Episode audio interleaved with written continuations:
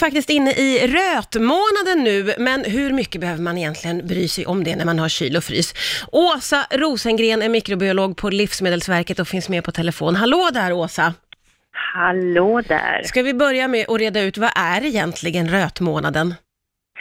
Ja, alltså det är ju ett, ett eh, begrepp som, som har gamla anor och man ska säga att det inleds i slutet av juli till och sen så håller det på till i slutet av augusti. Ja. Men eh, alltså, egentligen har ju datumet ingen betydelse för det kan ju i princip bli röt månad när betydligt tidigare än så. Eh, till exempel som i år då när det var jättevarmt i juni. Ja, Eh, så då, då ska man ju liksom tänka på samma sätt som man gör.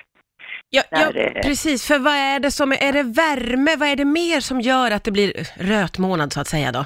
Ja, det är framförallt det är det värmen som påverkar eh, bakteriernas Ja. tillväxt. Luftfuktigheten har betydelse och kanske framförallt för, för mögelsvampar, för de gillar när det liksom är, är fuktigt och så. Ja, Men värmen är det som styr mest.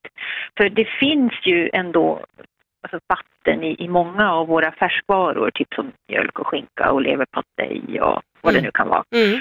Så att det, de, har det vatten de behöver där. Men till exempel mögelsvampar, de kan ju få extra grogrund om det är lite fuktigt i luften och det ligger lite alltså osynligt fukt. Vi ser ju inte allt fukt på ett fruktskal eller på brödet eller vad det nu kan vara. För du har Mm. säkert sett att det, det möglar fortare ja. och eh, frukten, ja både, både bröd och frukt mö- möglar fortare ja. än vad det kanske gör i januari. Men du, eh, vad innebär det här för oss då? Hur ska man tänka då om vi är inne i en sån varm och fuktig period? Hur ska man hantera sina livsmedel? Mm.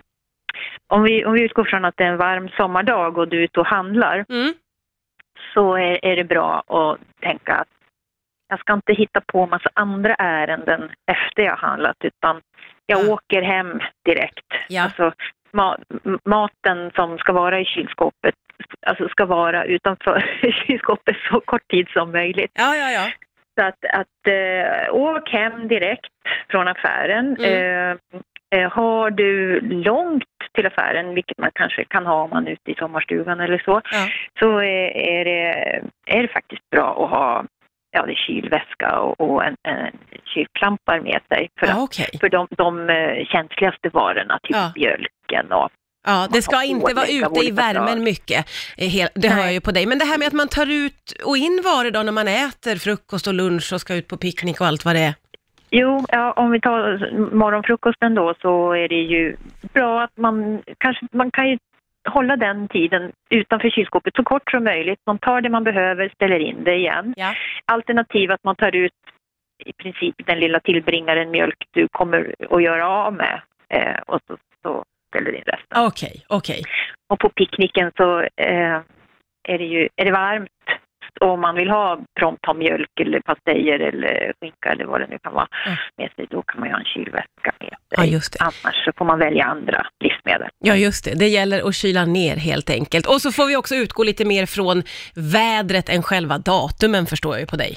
Ja, rena händer är ju bra att ha också. Ja, men det har vi blivit ganska bra på här senaste Eller hur? året. Ja. Och det är, det är ju faktiskt något gott som det har fört med sig, även fast resten inte är så bra. Så att eh, då slår man två flugor i en smäll. Ja, ja, Dels ja. så minskar man risken för att maten förstörs och att man kan bli magsjuk och så sen så skyddar man sig också. ja. Många bra tips. Tack snälla Åsa Rosengren som är mikrobiolog på Livsmedelsverket för att du var med här på Rix FM. Tack, tack, hej då!